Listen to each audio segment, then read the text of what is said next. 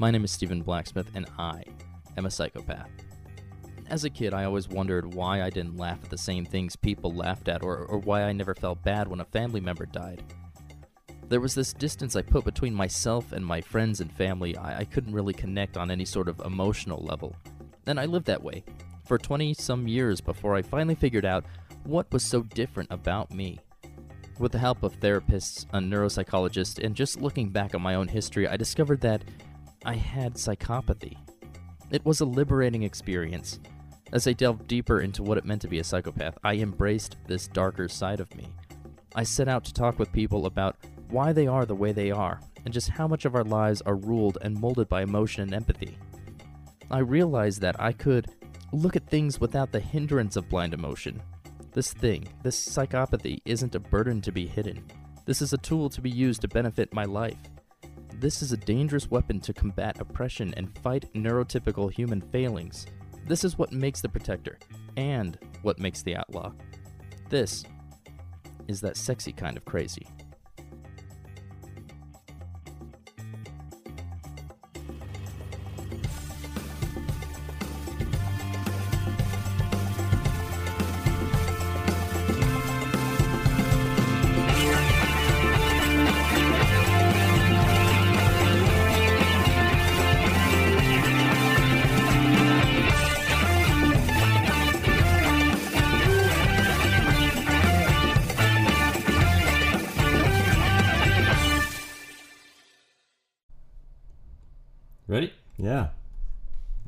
No idea what we're doing? that's fine. That's fine. No, I thought, do you have any idea what we're doing? No. Oh, good. good. Hey, okay, welcome. Hey, who, who are you? Uh, I'm Gus Tafoya. I uh, Gus I'm a Tafoya. Gemini. Oh, yeah? Yeah. There's two of you? Well, I don't know. Sometimes I get a little feisty. Oh, yeah, I hear that's a thing. Yeah. Yeah, I don't know that. I'm an Aquarius, so uh, I'm. Well, I don't put any stock in sort of like zodiac symbols anyway. Oh no, sure. Uh, but I'm just dead inside, is basically. yeah. So we don't have to. And uh, yeah, one of the hosts of one of our podcasts is literally a day younger than me. Really? So he's the same, and he, yeah, it's a lot of things were like mirror image. Yeah. Like, oh, you're dead inside too. Good. Sometimes I'll be like up at three in the morning and I'll be talking to myself and I'm like, Gus, you're such a Capricorn. And I say to that myself as a Gemini. You know what I Yeah. mean? Yeah. Yeah. And you know, you know better. Yeah, I don't know. I, should what a I should know better, is. but I think Capricorn's like loyalty or some other random. Ah, you know- gross. Yeah, I don't need that. Loyalty? Yeah, something dumb. No one needs loyalty. They just pick the first few like, you know, exciting. What are those adjectives? Yeah, adjectives Yeah. of people. Yeah. and they just pick the first few ones out of the dictionary. Oh, loyal. Yeah. Oh, uh, I don't know another adjective. Curious? You're, Mm, you're very curious. I think that's that's something like uh, you'd hear on an animal documentary. This Yeah. guy is curious. I don't think it's something that a sign would Yeah. denote. Stalking the young Capricorn, we find that he is curious of the Leo across the bar. We can tell by the way he walks. He's an Aquarius. what the hell's that supposed to mean? I don't know, just your your uh, natural gait, man. Oh, I have a terrible your curious natural gait. gait. Oh, yeah, it's very exploratory. Yeah. I would say very odd. Yeah. Uh, so of course this episode is about zodiac signs. Great. No, I'm just kidding. Screw that. That just seems kind of dumb, Wow. isn't it? Well, no, actually, We're pretty deep into it right now. Yeah. if this isn't a podcast about psychopathy, then that would Mhm. make sense that we eventually do like a like Yeah. a zodiac. yeah, I think You know, so. that would be kind of cool, actually. Yeah.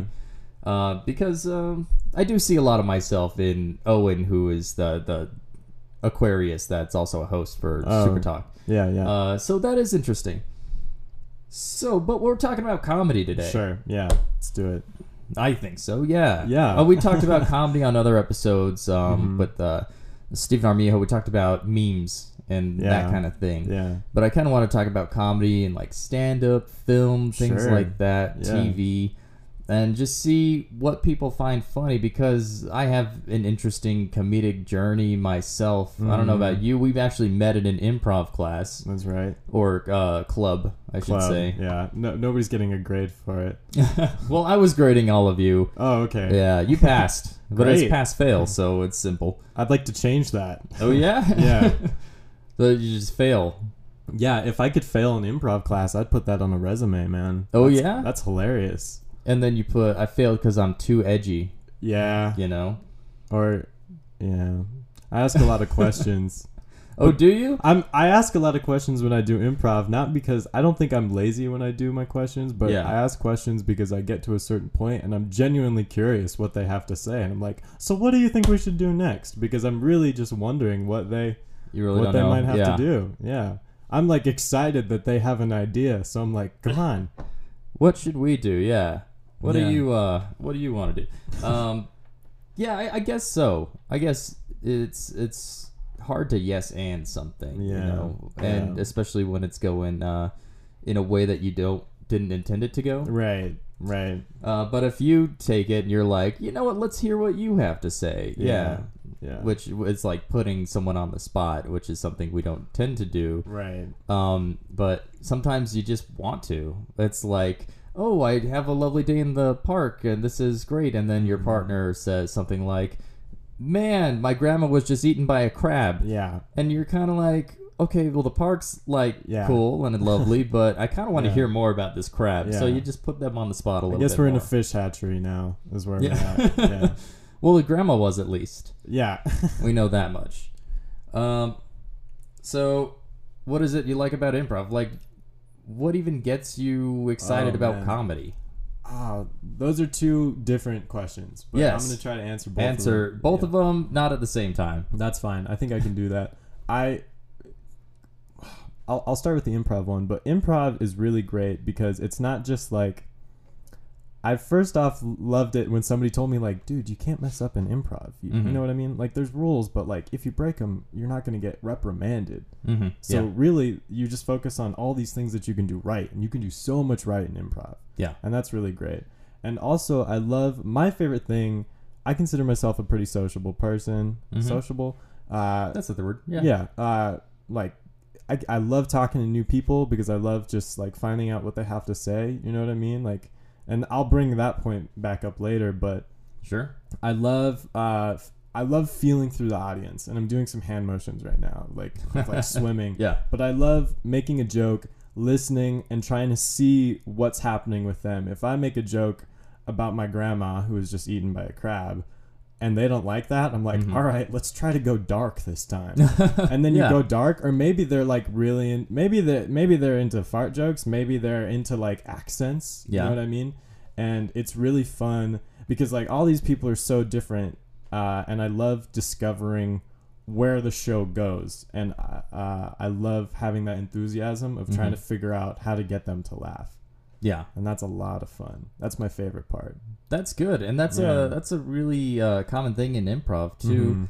uh, especially when we talk about well, the, the concept is called heightening yeah when you do it. yeah If uh, any of the viewers, listeners, have ever hear, like seen uh, Whose Line Is It Anyway or something like that, or any sort of improv troupe, it's the most popular game in the Mhm. history of the world. right I don't like it. It's called Ding. yeah yeah Uh, in which case you would say something like, uh, "My grandma was just uh, hit by a bus, ding and my grandma was just uh, ran over by a reindeer. ding My grandma was just eaten by a crab." and then you'd stop there Yeah, it's the it's heightened these levels to like the most outrageous thing, right right or you take it in the complete opposite direction Yeah. too. yeah Uh, but then it's interesting because you never know what someone's gonna laugh at. Right. Sometimes you say the funniest thing on the second thing, Yeah. and then your yeah. third is just shit. Right. Yeah, But you already dinged past it, so there's no going back.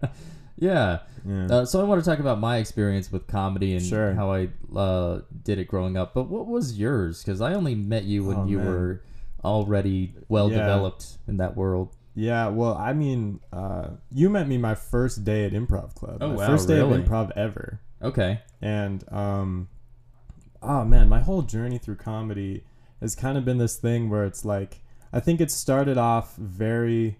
If I'm not funny, who am I gonna be? You Sure, know what I mean? yeah. And uh, if you can't get somebody to laugh, or I was always like, I was never a cool kid per se, but I was able to talk to people who were popular Sure, yeah. because I was able to get them to laugh and then be like, "Oh, Gu- Gus, get on over this. What do you think about this?" or Mhm. something like that. And I think it and I don't know, sometimes you can be the nerd, sometimes you can even be the jock if you're lucky. hmm But comedy was just the thing where it's like, well, I can always I've always been able to do that. Sure, yeah. You know what I mean? And it, I don't know if it was as much of an identity crisis as like, if I'm not funny, I'm nothing, which it could be. And I know Mhm. it is for a lot of people. And there's nothing wrong with that because it's great to be funny. Yeah. But I, uh, when when I was funny, I just felt like, well, this is this is probably peak Gus. You know what I mean? hmm I don't know how I'm gonna get better at this. Not even talking about improving my comedy, but I, like you know, just being the best yourself. Sure, yeah. Yeah. Well, that's interesting. Yeah, like the way I started uh, was I always felt very detached from everyone, Right. the entire human race or whatever. Mm-hmm. And about my teenage years, I started watching a lot of stand-up comedy. I thought that was pretty good, Yeah. and uh, it was very much uh, like testing the waters. Yeah. To like try to understand what people thought was funny and what they Mhm. didn't, because a lot of times things I would watch movies in like a crowded theater. And um, South Park and The Simpsons have both done this, Mhm. where you know you got the lone boy in the theater, and everyone around them is laughing Yeah. at something on the screen. Yeah. And they're like, "Do I not have a soul? Like, what is this?" Yeah. Uh, So it's very interesting when I thought about that. I'm like, why do, why do I not understand why people are laughing Mhm. at this or Mhm. or whatever? Because I didn't find it funny. I don't find a lot of mainstream stuff like Yeah, that funny that other people do. Yeah. Um, but uh, when I was probably like 15, 16, I got a group of friends. Uh, basically, like the same way I was uh, like the funny guy, but I was Mhm. doing comedy that I thought that I didn't even like.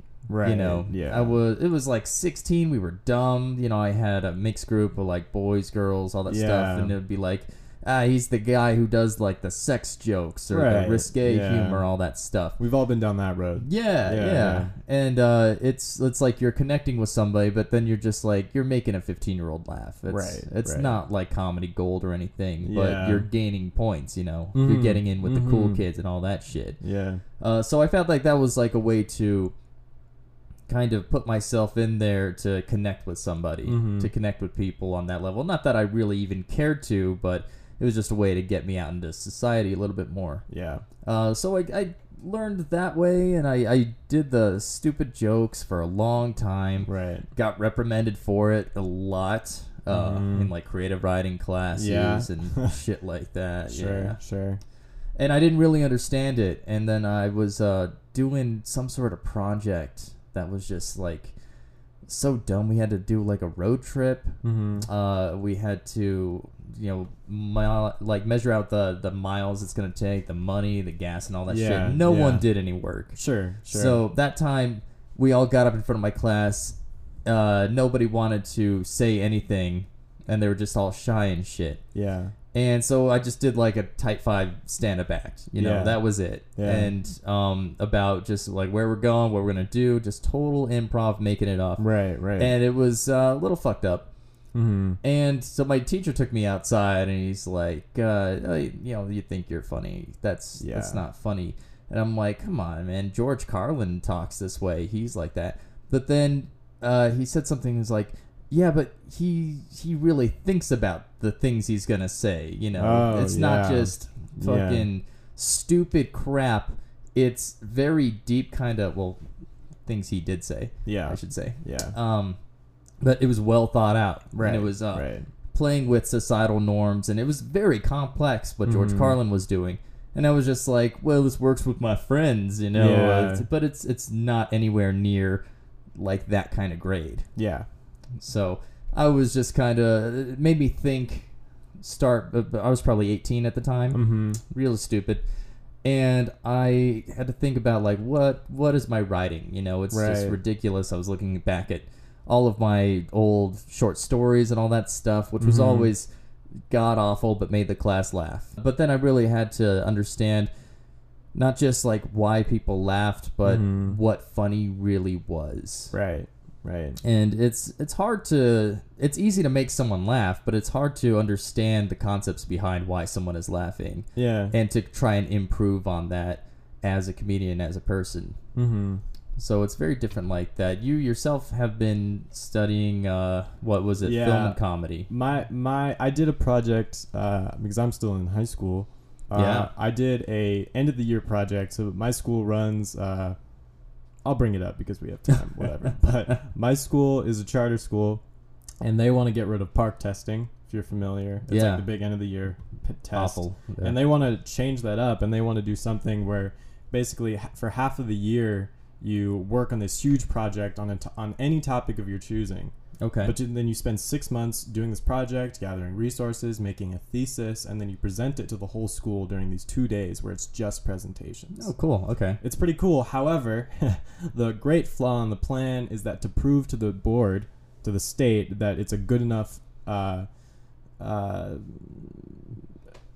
I don't know. substitute Yeah. substitute for the PARCC test uh, we have to do the PARCC test and the Oh, shit. presentations. Okay. and it'll take like another five years to prove that it's good enough Mhm. so we're doing testing and all this stuff but you know that's just a little complaint but i did mine on i did mine basically on comedy theory and it, it i talked a lot my main thesis point was that comedy isn't supposed to be like a superiority thing where Mhm. it's like making fun of somebody specifically uh, sort of and there's three theories to comedy one is like i don't even care about them but Yeah. uh, you can make fun of somebody or degrade somebody and make other people around them laugh. That's the basic Yeah. uh, idea of it. Or what you can do is you can just make fun of something not relevant and then you make everybody feel good. And it's Mhm. kind of like instead of me trying to belittle somebody in the audience, you Mhm. know, like you know whatever uh, how however some comics would do or something like that but you would um you just you you make sure your material isn't belittling somebody and then instead of like focusing this negative energy Mhm. out in your comedy you're just spreading out this like almost frivolous but also positive energy when you're talking and then they'll send it back to you and it's kind of like this more of a relationship like buyer and uh, business person Yeah. rather than like i'm out to like flail my wit you know what i mean Sure, yeah. and just like show myself how funny i am and it shouldn't be this kind of like fight to prove that i'm the funniest because i've i'm sure everybody you know who, Mhm. who likes to be funny and everybody likes to be funny but when you get down that road like if i didn't make somebody laugh one day in class let's say middle school Yeah. I would be just beat up. And I would be like, well, that was a funny joke. They should have laughed. Like, Dude, I still know do I'm that. funny. Yeah. I know. and I try to teach myself not to do that because I'm like, well, it doesn't matter that they didn't laugh, but I know Yeah. I'm going to be able to. I know I've made them laugh before. I know I'll make them laugh after that. Yeah. But it's also just kind of like, uh, comedy shouldn't be about feeding yourself. It should be about spreading joy. You know what I mean? Yeah. It should be about making people laugh, not trying to make yourself feel good. And uh, and here's the thing: it's not wrong to make yourself feel good. Mhm. It feels great when you make somebody laugh. But the thing is, is that if you aren't focusing on trying to make somebody laugh, and you're just trying to focus on make your make yourself feel good, uh, it it's kind of like this whole different a- action Mhm. between audience and comedian, and it's just a separate thing. Yeah. Yeah. But I also like see there is a lot of participation and camaraderie in- Right. in, these uh, shows. Like I, I don't like celebrity roasts. I think they're awful and stupid. Yeah.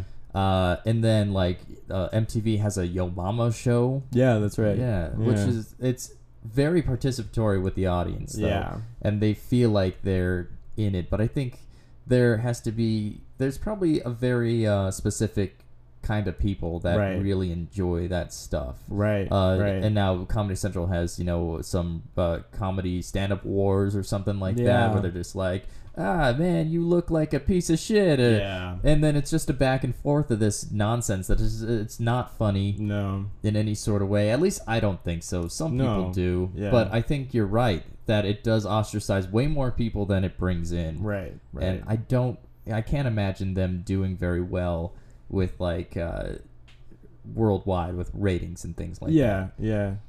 Yeah, yeah, that's the great thing about comedy as well is that it should be by the people for the people in the perfect system. Mm-hmm. You know what I mean? Like it's people that you can relate to, relating to the audience right back at you, and things like that. I I have a huge uh, paranoia, paranoia, Mhm. and distrust of mainstream comedy. Sure, I, yeah. I really worry it just kind of frightens me. Like you know, Netflix has like a whole section dedicated to like stand up nowadays. okay, yeah. And it's kind of interesting, and I don't want to say like, well, people don't deserve. Not everybody deserves their own special, Mhm. but I think it's kind of the thing where it's like, I'm not sure comedy is supposed to be like, um, this demographic of Mhm. like marketing or like culture, and because it sort of already is, but it's it's becoming this thing where they're trying to build it up. You know what I Yeah. mean? And I'm sure you've noticed there's lots of like movies m- focusing on show business more. There's Mhm. lots of movies Yeah. about stand-up comedians.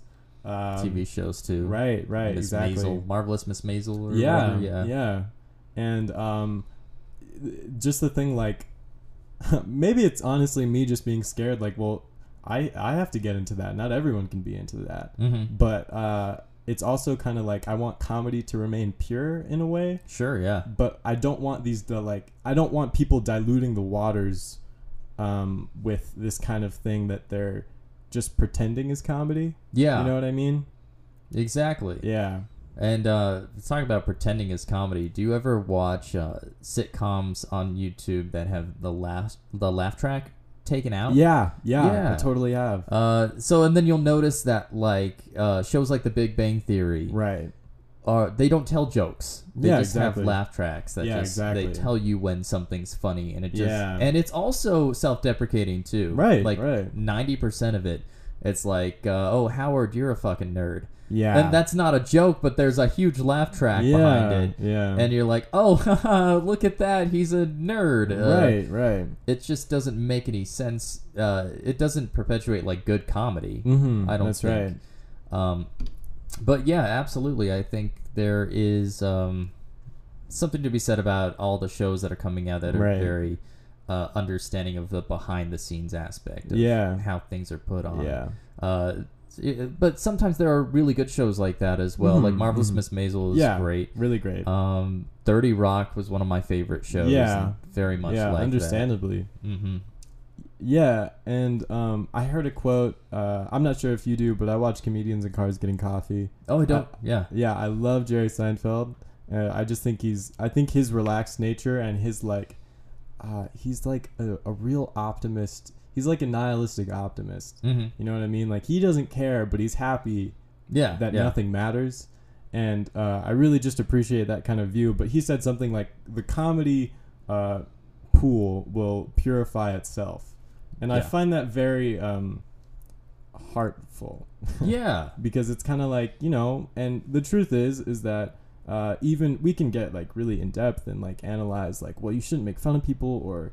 Uh, maybe you shouldn't ostracize or maybe you shouldn't self-deprecate Mhm. but also, the weird thing is that in like a real situation, uh, I don't think a laugh track is a real situation. no. Yeah. But like in a real situation, if you're up on stage and if you make a self-deprecating joke, but you know the room laughs, like that's comedy, right? Mhm. Like Yeah. that's totally respectable. Great job, Mhm. you know. And it just kind of the thing where it's like comedy really is just this such dynamic structure of like everything and anything you can imagine, Yeah. and that's that's why it works. Yeah, and there's also something to be said about comedians in cars getting coffee Right. because they're very uh, candid at Mhm, that moment mhm. too. Yeah. And candidness is, I think, where you find most of the the funny in the world. yeah. yeah. And sometimes you can be kind of outrageous, and sometimes you could just be like Jerry Seinfeld, you know, Yeah. Just very bare bones out there, like you said, nihilistic optimist. Mhm. Um, but you know, like my stand-up routines are are different than the way I talk to my fiance and what we find Right. absolutely funny. right, right. Uh, just the other day, it was Father's Day, mm-hmm. and um, she, I, I was, I don't know what happened. Like I was feeling sick or something like Yeah, that, and she yeah. just said, "Oh, is it because your dad abandoned you?" and which is this fucking hilarious. Yeah, yeah. And we we are the worst people Right. just with each other, right? Yeah, yeah. And that's fine. Mhm. Like I understand that the whole world doesn't think that way or Yeah. it, when you're playing to a bigger audience, uh, it's a little bit different and you can connect on different things like that. Yeah. Uh, but if you know we tell de- we don't want kids, we might tell dead baby jokes to each other Sure, constantly. You sure, know? sure. and that's fine. with us because hmm fuck, who's gonna hear? You know, it Yeah. doesn't care. Yeah. We don't care about that. Yeah. Um, but you know, in my stand-up routine, I try to do things that are much more broad and Yeah. um, you know, just like I have Walmart jokes, like a lot of Right, Walmart right. jokes in there yeah. uh, because I used to work there, and everyone knows it's just a crap hole, Yeah. and you yeah. can connect on things like that. Uh, Exactly. but then we're talking about like old tweets and stuff like that. We're talking about James Gunn Yeah. just got fired from Disney. Which Um, is really funny, actually. yeah. but but he was very much in that spot where he was trying to uh, just try to shock people into Mhm, laughing at this kind of stuff. yeah. Yeah. Uh, which you know it was kind of dumb. Yeah, he was Yeah. uh, in his 30s by then when Yeah. he made those tweets. So it, it was um he was still in that mode that kind of I don't know if you've ever seen his Troma film No. uh, where he used to write with Troma, the Toxic Avenger and stuff like that. Yeah. He did like uh, Romeo and Juliet. Um, I can't even remember. They're like undead, Uh, uh, crazy stuff, but like giant penis monsters and Yeah, things like that. yeah, Just yeah. very shock value kind of stuff. yeah. Yeah. Uh, and I love James Gunn, right? Right. But right. He he was very much uh, in the past uh, as a person right now. Yeah. Even when he was still working for Disney, Yeah. very much like. I've grown as a person. I know the comedy that I used to do yeah. was not comedy that I do now. Was Right. I don't find that kind of stuff, you know, funny or even passable now. Yeah. I'm going to tell my Yeah. viewers. And a lot of that stuff, uh, I, I mean, I, I'll admit, you know, I did really, really, really terrible jokes when I was in my teens, early 20s, Right, right. still doing that. But you learn. And Yeah, I think exactly. it's a very, it's a very woke kind of time, not to use that stupid word woke. No, sure. but um you know even now i find myself saying something that would be like oh wow that's really uh not cool Mm-hmm. to say right now and, Yeah. you know maybe i could i can change it because the great thing about comedy is that uh there's always avenues to go down i think the people yeah, that are like yeah, totally. i can't tell rape jokes anymore Mm-hmm. it's like what is that all you could do Yeah. You know? Yeah. Exactly. what are you the fucking one trick pony you can't tell a joke about right. walmart like who cares Yeah. Yeah, there's so many things to say about that. Like uh and it, it's really interesting like how I, I find that uh when you hang out with comedians like me and you talking right now or Mhm. like my favorite part of improv club actually is in between the scenes when we're actually like at the top of our game for whatever Yeah. reason. You know what I mean? And somebody comes off Mhm. and they say like, "Oh, I thought you were gonna say blah blah blah blah blah blah blah," and then Mhm. everybody laughs or they have a comment about the scene. Or actually, uh, the other great part is when you hang out on the porch afterwards yeah and you're talking, and it's it's like really candid like that. But um, I kind of forgot what I was saying, but uh, you you just sort of uh, when you yeah, I forgot what I was saying, but I'm gonna say something else. Sure. Which is that um you were talking earlier about like how you talk with your wife and the kind of jokes you do on stage. Mhm. um like when you're younger especially you do really go through that learning process. Like when i was younger sometimes you you have friends and you know only like okay if i'm gonna make them laugh i gotta do this yeah that yeah sort of thing and other times uh if you're hanging out with somebody it's just constant trying to one up another yeah you know what I mean? And that's really competitive. But uh, the I'm gonna go back to the avenues. Uh, I think a really great uh, comedian is able to like, you know, because everything's really weird and everything is honestly really funny. Just like because everything just somehow is so convoluted and so uh, so around us Mhm. that um, we can uh, I think we can find anything out of it. Even if it's not great material, but you know what I mean? Like uh, especially in comedians in cars getting coffee, not to say that Jerry Seinfeld doesn't edit out like his worst jokes on the Yeah. show when they're talking. But if like you're talking to Jerry Seinfeld and you're talking about like a lake you were passing by, I'm sure he's got like two to three minutes on lake material. Sure, You yeah. know what I mean? And uh that's not even like premeditated, but it's just kind of the thing like, you know what I've always found weird about lakes? Mhm. Like everybody I've also learned that everybody has a stand up act. Yeah, Like everybody has something, even if they don't know it. But everybody has like two or three stories that they love telling yeah that are uh, honest to God, uh, like really, really funny Mhm. and then everybody has found something really interesting. Like the other day, I was sitting in my grandma's house, And she was like, "You know what I find really weird is that this tissue box is made out of two completely different colors." And I thought it was really funny because she just was sitting in her house, complete silence, and she's like getting angry that Yeah. this tissue box is like two different shades of color Mm-hmm. and it doesn't need to be. And she started talking about it, and um, like that's an act right there. It is, yeah, Yeah. and it's a very sociable thing. Right. People get these like party anecdotes that Yeah. they just talk Yeah. about all the time. Mhm. Uh, it's worse when you like know somebody and they only have three, yeah, and you're just friends Yeah. with them, and you Yeah. hear the same story for Yeah. like forty years, and That's then right. you eventually murder them. right. Yeah, I mean everyone has one of those stories, Yeah, but it's also things. Uh, I we can connect to so many things, like you're saying. Like Right. Jerry Seinfeld might have that those anecdotes about a lake or Yeah. things like that.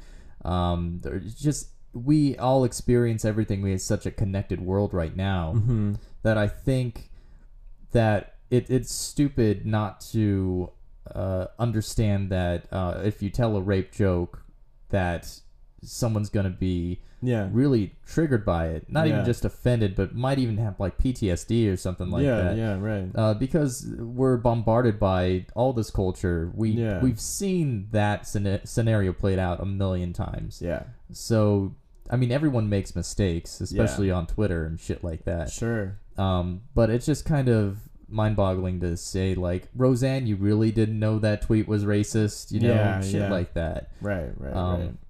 It's just kind of reckless and irresponsible. That's why I kind of thought, uh, let's get someone in here to talk about comedy, Mhm. think about things like that. Is it inherently like a psychopathic thing to do? But I don't think so. Yeah, Uh, I don't think so because I think when you're talking about a, a psychopathic person, they want to have the most power and they want to have the Right. most control. sure. And I think they're the type of people that would appeal to the broadest audience Yeah, rather than I'm gonna stand up for my right wing friends or my left wing friends, and I'm only gonna say jokes that appeal to them. yeah. So what about uh, comedy that's like co-opted by people? So we talk about um, Rick and Morty, Yeah, and man, some of the fans are just fucking. They take it in such a way, Right. even though Dan Harmon, Justin Roiland, they don't mean it in this way. If you ever listen to Harmontown, they're just like, you guys are pathetic weirdos. yeah, Uh, but they the some of the fans take it away It was like, oh yeah, women suck. Oh man, Uh, right. that sound like a Rick and Morty character now. Yeah. Oh man, women, right? yeah, Uh, or you know they take it in like a white nationalist kind of way. And you're Yeah. like, where are you getting these ideals from? Yeah, it's nihilistic, yeah, but that doesn't mean you know they're Right. anti-feminist or anything like Yeah. that. It's a bit odd. Uh, yeah. I don't know. Sometimes comedy's weird because like there's people who who get up and it's like it's it's it's not even really shock value, but it's Mhm. like and I don't know. Dan Harmon's weird, but yeah. uh, he he likes uh, playing out of left field with the card up his sleeve, mm-hmm. and he's not playing the same game you are, Yeah. and he wants to cheat. He's just really like uh, trying to throw you for a loop, and I really respect comedy like that because I Mhm. love just. I mean, I don't know about you, but comedy that just uh, the weirder it gets, the funnier it gets. You know what I mean? Yeah. They're like, uh, but Well, um, I'm, I'm kind of on the fence about that. Like, I need some structure in an environment. Like, I oh sure, I yeah. could not like the Eric Andre show.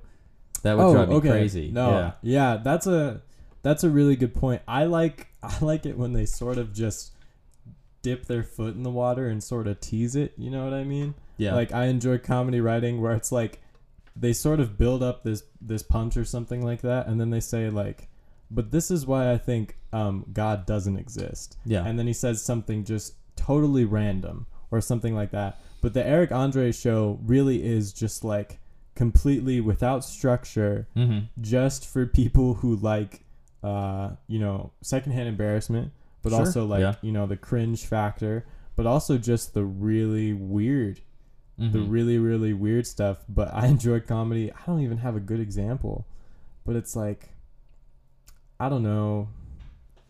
They're like let's say 2010s SNL or something like that. Yeah, sure. Yeah. like Andy Samberg still there, Lonely right, Island kind of right, stuff. Right. Yeah. Just like things that you just didn't really expect, and it's like it's not. You can understand it even if it doesn't make sense. That's the kind of stuff I think is really funny. But Eric Andre, I don't understand it, and it doesn't make sense.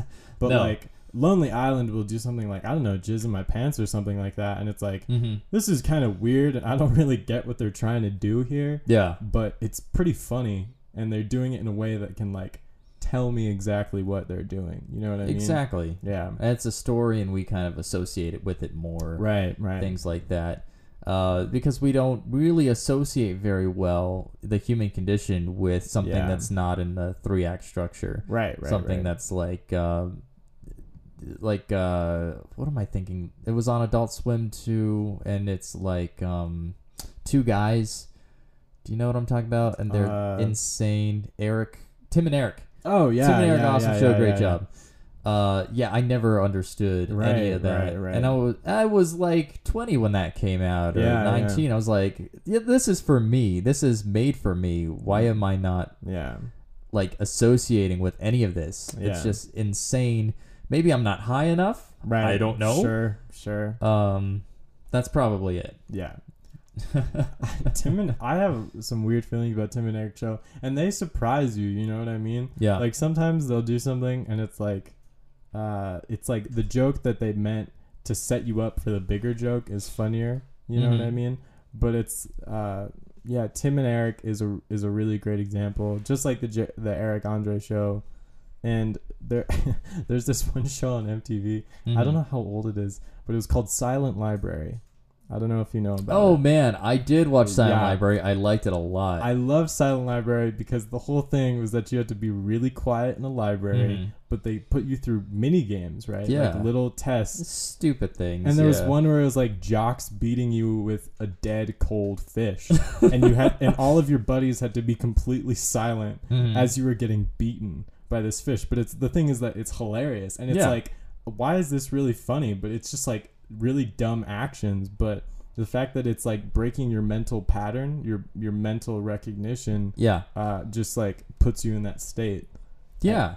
And those those things are good too when we associate with uh, feelings or moments like getting beaten with a fish because we can we can empathize in sort of way. Yeah, man. with that because uh, we've all been, you know, hit by Right, something right, at some right, right. point. Uh, Fish or otherwise. yeah. Yeah. Another loosely connected series of vignettes kind of uh, Mhm. MTV show was Jackass, which Yeah, is yeah. fucking hilarious at times. Right, right, right. Uh, just people getting hurt, I think, is the number one thing. yeah. You know, um, I find it hilarious when people get hurt, and it, Yeah. uh, like there's no protective instinct. If my little nieces, who are children, Right, hurt themselves horrifically, that is Mhm. the funniest thing. right. You know, I have no no instinct to help them. I just Sure. want to laugh. Yeah, yeah. Uh, and just pretty much anybody, you know. Yeah, yeah. And um, I don't know if that's gonna make me a little bit crazier than the rest. I don't know, but if someone was like Mhm. hit by a bus, Yeah. you know, and Yeah. just totally died, I might think that's funny for the brief moment Yeah. before I help them. Right, right, right. I don't know. Yeah. Uh, if uh, am I alone in that? How about you? Would you I think uh like even just a microsecond of awe or Well, I think absolutely. I mean, like, there. I mean, I I think a lot of comedians do this, but um, not only it's like you play the game of levity, where a serious situation, but obviously you got to make a joke. Mhm. You know what I mean? Yeah. But it's also the thing where it's like, it sometimes it's just better if something serious is going down. Mhm. Like, what better to do than to just start laughing because yeah uh, a lot of the serious things are honestly ridiculous. You know what I mean? Like, I'm out of examples, but like, there's just things that um, it's just really funny. You know Yeah. what I mean? And there's things like uh, I I'm I find myself in a similar situation, but usually I'm the kind of person to laugh when. Like the other day, I was driving my car and I just saw this like loose tarp on the back of a truck, and it was Yeah. like gonna fly away, and I, I thought it was hilarious. And I guess it was just because it was gonna fly away and they were never gonna find it again, Sure, and they would yeah. have to spend you know another twenty dollars on a new tarp. uh-huh But I just thought it was really funny. But uh, I find little moments like that um, where it's like, uh, and if you were getting hit by a bus, you know what I Mhm. mean? Like I don't see any reason why we can't laugh. Yeah, exactly. Yeah. And I think those moments you kind of bring on yourself. Like Right. if you're hit by a bus, I think it's okay. It's not funny if say it's uh someone driving into a crowd of protesters. Sure. Not funny at all. Right. Um, but if you're jaywalking uh, when the stoplight is literally 20 feet in front of you Yeah. and you didn't wait and you Yeah. get hit by a bus, Yeah. that's hilarious. Yeah. Like that is Totally. absolutely hilarious. Yeah. Uh, one time I was on uh, Paseo, which is a horribly busy street in Yeah. Albuquerque, and a little puppy was terrified, and it was a puppy, and it Yeah. ran under a car going 60 miles an hour, Yeah.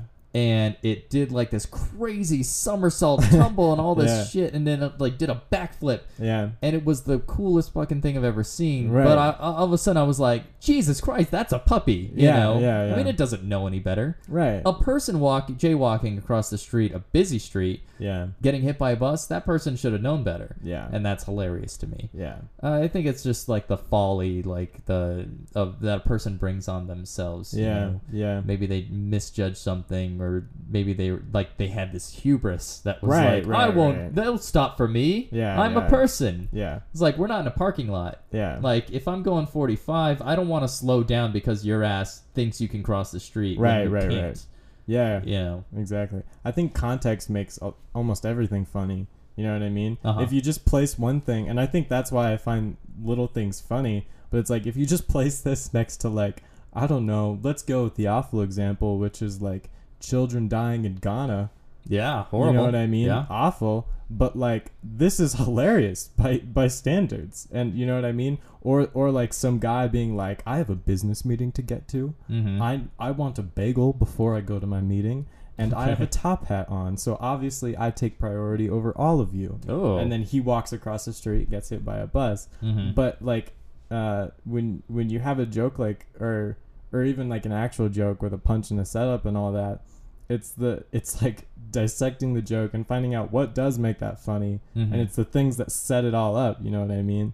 The Yeah. things that like, it's not just the whole uh, Eric Andre show where it's Sure, like yeah. Hannibal Buress getting shot.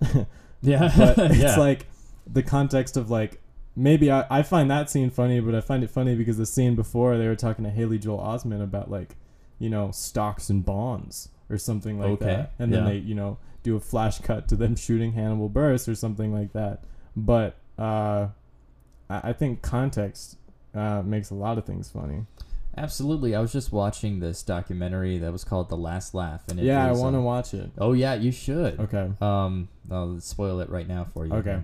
No, but uh, it's all about uh, comedians, primarily Jewish comedians, talking Yeah. about World War II okay and like hol- actual Holocaust survivors, and Right, what they right. thought was funny and whatnot. yeah And um, they were talking about like people in the concentration camps making jokes, Yeah. because that's literally all they had right right to lighten their situation Right. is humor right and how like Jewish people nowadays because you know their ancestors survived that all that stuff putting that all into context uh, you can make jokes about that Mhm. because it's it's kind of brings you together in some sort of way it's Yeah, it's a shared totally. experience yeah that you're trying to do um, but then there are things that are off limits like Holocaust jokes off limits Right. jokes about Nazis for days like yeah yeah you can joke about those people because like we're saying those people got hit by a bus right those Nazis yeah weren't right. looking across the road. Yeah. Right, right. Uh, and then we can laugh at those kind of things. Yeah. Um, and those people who were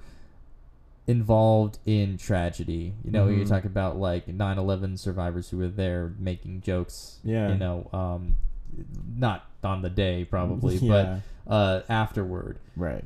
Uh, and people who were in New York at the time. Gilbert Gottfried, I think, made the first 9/11 joke. Mm. Um, but then it's like, uh, how long do we have to wait before we can feel comfortable making jokes Yeah. about things like that? Yeah. You know, just as an American, Yeah. like, how often, how long do I have to wait to make a 9/11 joke, or, or Right. we could make a lot of Oklahoma City bombing jokes, or Yeah. you know, just dumb things like that about horrible situations yeah. and have them be funny. And I think it's it's when I originally got into this episode, I was like, well, are the people who just don't have feelings making these jokes? Mhm, But mhm. no, it's the complete opposite. Yeah. It is the people who have the most compassion Right. and who feel the most towards these things. They're making the jokes Yeah. because they resonate with people. Yeah, exactly. Yeah, like I, Yeah. I don't want to make a 9/11 joke because I don't care. Like I, I don't care to, you know. Yeah. Uh, it's just something horrible that happened, but uh, I don't have any like lingering, Right, you right. know, feelings about Right. it. You know. yeah. Um, I don't know if you experience things like that. Yeah, I mean, uh, I'll give you a little peek behind uh, the curtain for some of my jokes, but I, you know, like I have a joke journal. I try to write things that I find funny, Mhm. and there's ways to like flip tragedies like that. You know what I mean? Like you don't even have to talk about how, obviously, a lot of people died in 9/11. It was like a huge threat of like national security. The Mm-hmm. America was like, we don't know what to do after this. Like literally, this has never happened. So, but all of that, but like, I've been toying with the idea to. I don't know, maybe make a joke or either write a sketch about there's a president, not necessarily Donald Trump. In fact, ex- explicitly not Donald Trump, but a president whose birthday is on 9/11 Sure. and then and then you know they're like so sh- are we allowed to celebrate on like yeah. and and he's like well i i kind of want to party but he has to go out and like do all these speeches like we Mhm. should be sad today but then 30 minutes later he's blowing a kazoo Yeah. and you know with a party hat on and but I that think- thought is hilarious. right Yeah. yeah. exactly and um But it's it's just like you're playing on something inside of us Yeah.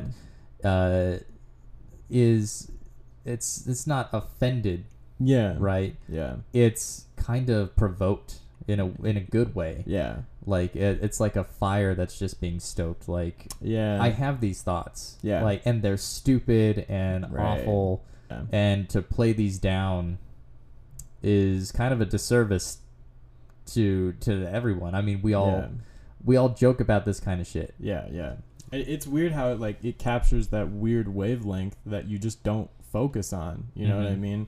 And it's like I'm sure we've all had the thought like, well, I wonder if I should kill somebody Yeah, or something like yeah. that. But you know, there's jokes about like what would happen if I was murdered or whether I was captured and I was being held alive. or, Yeah. you know, hostage or something like that.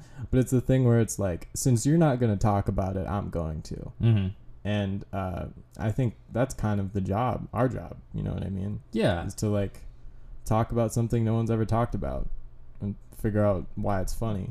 exactly. right. Yeah, and then figure out like what's what's not funny these days. Yeah, too. yeah. I mean, like I said earlier, it's it's okay to talk about some things, and some things it's just not okay Right. Right. to talk about. Like uh, making jokes about Nazis, fine. Making jokes about the Holocaust, not fine. Right. Right. Right. Um, but I mean, it, it's we got to test the waters too. mm-hmm. You know, we can't be afraid to not because, like you said, everyone kind of fantasizes about being murdered a little bit. Like Yeah, yeah. I have, yeah. Sure. That's why we like true murder shows. Yeah. Exactly. Like. Exactly. Um, and you can talk about that for days. Yeah. You know, I mean, it's not like a kink or anything. It's just a weird uh, fight or flight misfire Yeah. in our brain that makes us think that. yeah.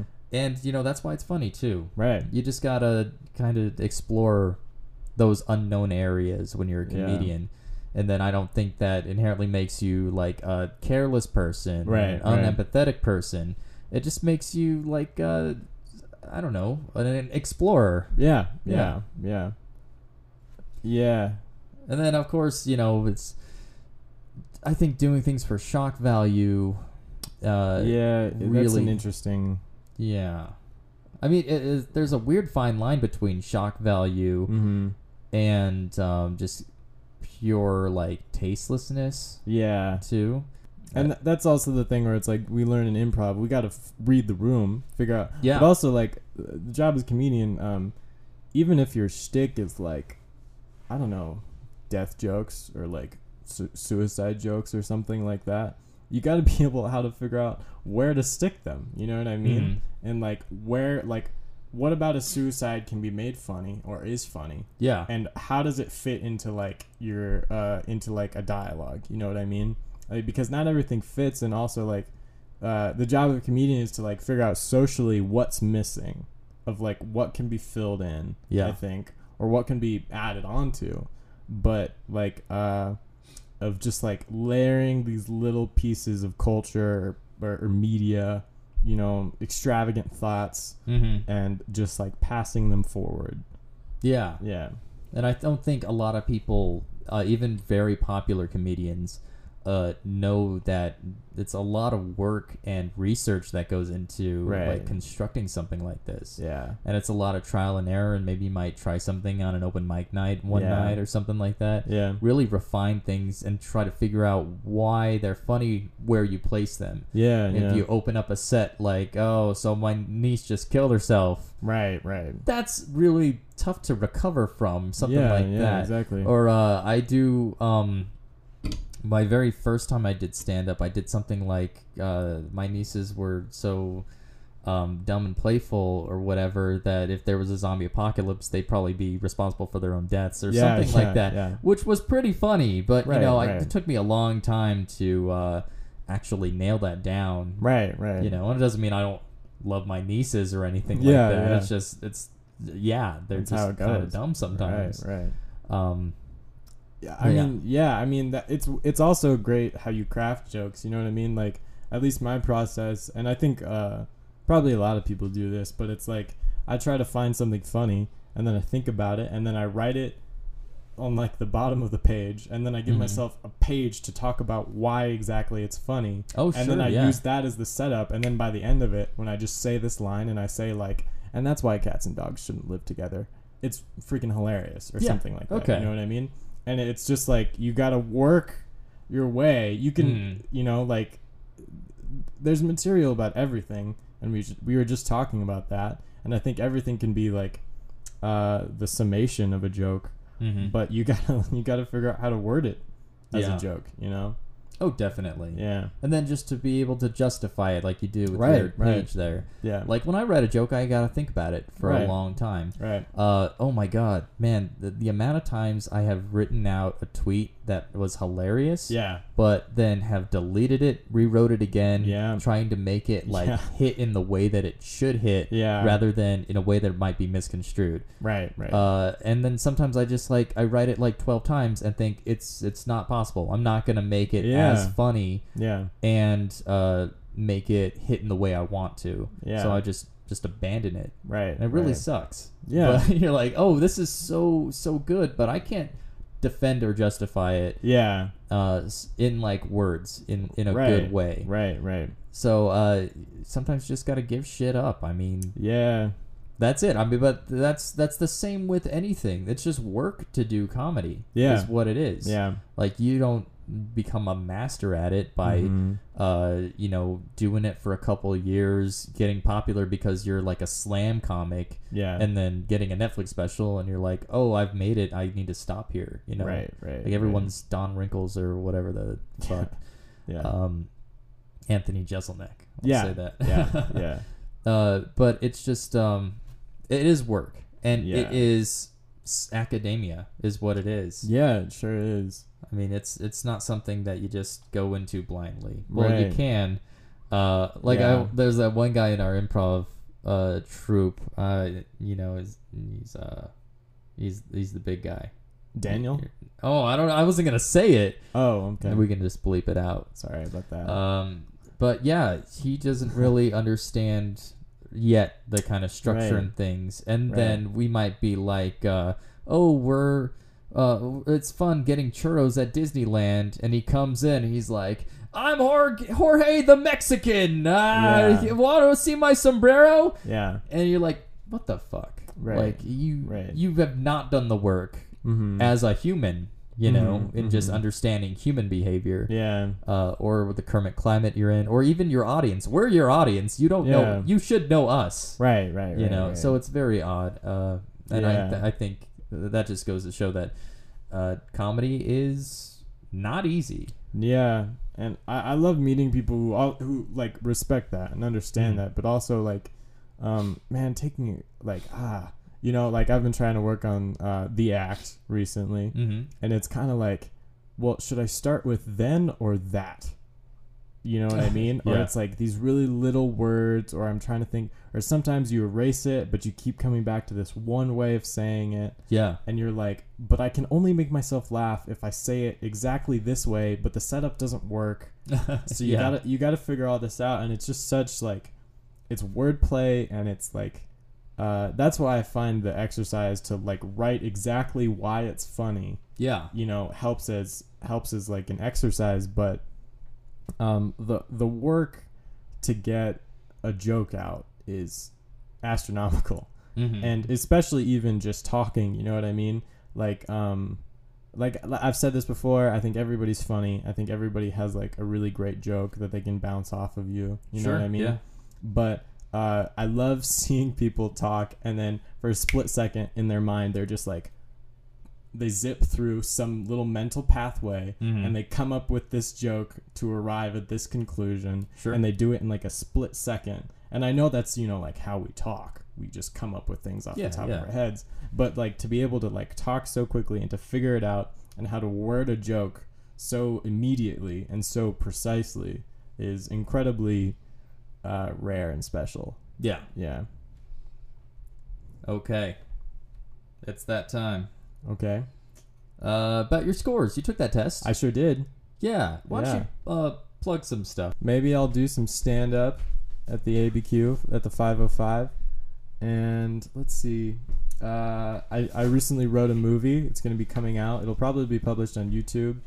And um, after that, hopefully, I'll just be doing some improv and uh, making some more jokes as I go along.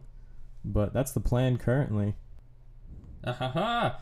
Okay, so I'm gonna guess Yeah. at your scores, Okay. and I gotta admit, uh, usually from talking with people, Yeah. I, I get pretty close. Okay. I have no idea about yours. Really? Uh, yeah, Yeah. I don't. yeah. Um, it's probably uh just your voice, the timbre. Yeah, I, I usually talk at a. It's like you think I'm concealing something, but the- Yeah. it's just like I've trained myself to to bark at like one level. You know what I Sure, mean? yeah. I'm like a well trained dog, but it's just like if I bark, it means I need food, Okay, and that's okay. all it means. Man, um, so I think. Well, first of all, this is the Levenson self-report psychopathy test. I had Yeah. you take it. Mhm. Uh, there's two traits that you scored in between a one and a 5 Uh, Mhm. primary psychopathy and secondary psychopathy. Mhm. Secondary psychopathy being deviance. Primary psychopathy being like the antisocial stuff. Mhm. Before I do this, Yes. um, did your score surprise you? Um. Quite honestly, I didn't know anything about what my scores meant. I was Oh. reading the blurbs, Okay. and then I I kind of figured it out, but I also sort of forgot, so it might surprise me right now. yeah, it I has might- been a while. I might been like turn a into a murderous rampage right now, or uh, I don't know, discover something about myself. Damn. Yeah. Uh, well, scores between a one and a five, one being the least psychopathic, five being the most. yeah. Uh, in primary psychopathy, the antisocial traits and stuff like that, I'm gonna say you scored um very low. Okay. I'm gonna say you scored a 1.8. Okay. Uh, secondary psychopathy being deviance, I'm gonna say you scored a 2.5. Wow. Okay. Yeah. Can, can I guess for myself since I don't know? yeah. Uh, I'm gonna say primary. I'm gonna go. uh, I'm gonna go higher than deviance. Okay. I think I'm. I think I probably scored like a 2.3 or something like that. Okay. that. Um, for antisocial, I don't think I'm that antisocial. I'd say I'd probably score like a 1.5. Oh. Wow. Yeah, okay. something like that. All right. Well. Oh my God. What is it? Well, the first one I was spot on. Really? primary psychopathy, uh, antisocial stuff. It's uh, 1.8. Oh my lord. Yeah, dead on there. I was a little off with the secondary one. Uh, what was your for the second the deviance? Uh, yeah, deviance was like 1.5 or so. Yeah, the deviance. Um, it is a 1.9. Wow. So I overshot, you undershot. Yeah. about in the middle there, uh, which is still not very deviant at all. But it's you know Yeah. it's a stupid test. Uh, so I like take it with a grain of salt because it skews Yeah. more towards deviance in this test. Yeah. Like every question is like, "Oh, is bad to lie?" Do you agree? right, right, it's right, stupid. right, right, right. Um, and of course, you scored pretty low. So uh, you're a pretty empathetic person. It sounds like. Well, yeah. Uh, I did feel ba- feel bad about laughing about the guy's tarp.